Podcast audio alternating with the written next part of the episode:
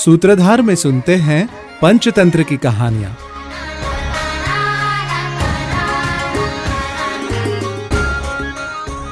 भक्षयित्वा बहुन्मत्स्यानुत्तमाधम मध्यमान। बकः कश्चिन मृतः कर्कटक ग्रहात अनेक मछलियों को खाकर बहुत चंचलता के कारण एक बगुला केकड़े के पकड़ जाने से मर गया।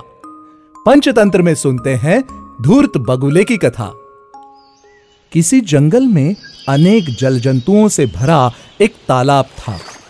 वहाँ रहने वाला एक बगुला बूढ़ा हो जाने के कारण मछलियाँ पकड़ने में असमर्थ हो गया था। भूख से व्याकुल हो जाने के कारण वो नदी के किनारे बैठा आँसू बहाकर रो रहा था। उसी समय एक केकड़े ने उसे रोता देखकर उत्सुकता और सहानुभूति के साथ पूछा, मामा, आज तुम अपने भोजन की खोज छोड़कर यहाँ बैठे आँसू क्यों बहा रहे हो? बगुला बोला, तुम सही कह रहे हो। मछलियों को खाने से मुझे वैराग्य हो गया है। अब मैंने आमरण व्रत ले लिया है।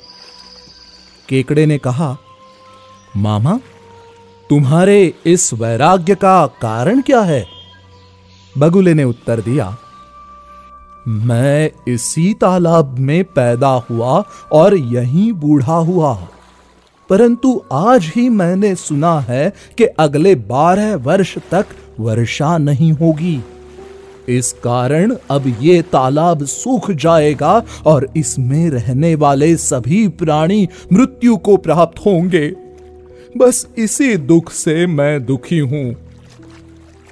केकड़े ने तालाब में रहने वाले और भी जंतुओं को बगुले की कही हुई बात बताई। डर से व्याकुल होकर सभी प्राणी उस बगुले के पास आए और एक स्वर में बोले, मामा मामा, क्या हमारे बचने का कोई उपाय है?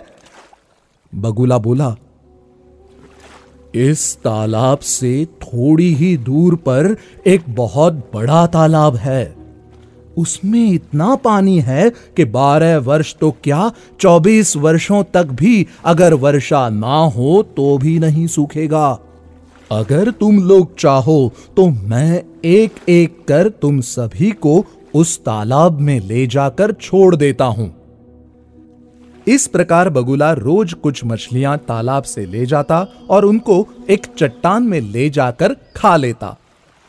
ऐसा कई दिनों तक चलता रहा और बगुले को बिना किसी प्रयास के भरपेट भोजन मिलने लगा।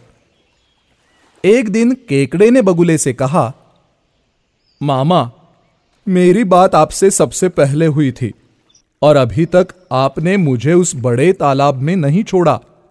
आप कृपा करके मेरे प्राणों की भी रक्षा करें।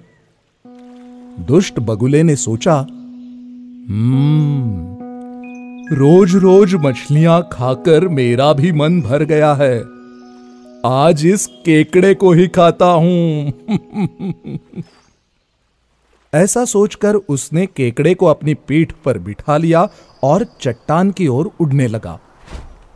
केकड़े ने दूर से चट्टान पर मछलियों की हड्डियों का ढेर देखा तो डर गया और बगुले से बोला, मामा वो दूसरा तालाब कितनी दूर है?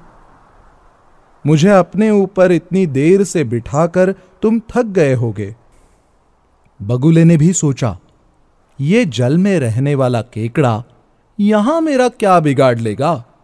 और बोला, केकड़े, दूसरा कोई तालाब नहीं है। ये तो मैंने मेरे भोजन का प्रबंध किया है। आज तू भी मेरा भोजन बनेगा। उसके ऐसा कहने पर केकड़े ने अपने दांतों से उसकी गर्दन चकट ली, जिससे वो दुष्ट बगुला मर गया। बगुले के मर जाने के बाद केकड़ा धीरे धीरे तालाब वापस पहुँचा और सभी को बगुले की धूर्तता के विषय में बता दिया। इसीलिए कहते हैं कि कभी भी चपलतावश अधिक नहीं बोलना चाहिए।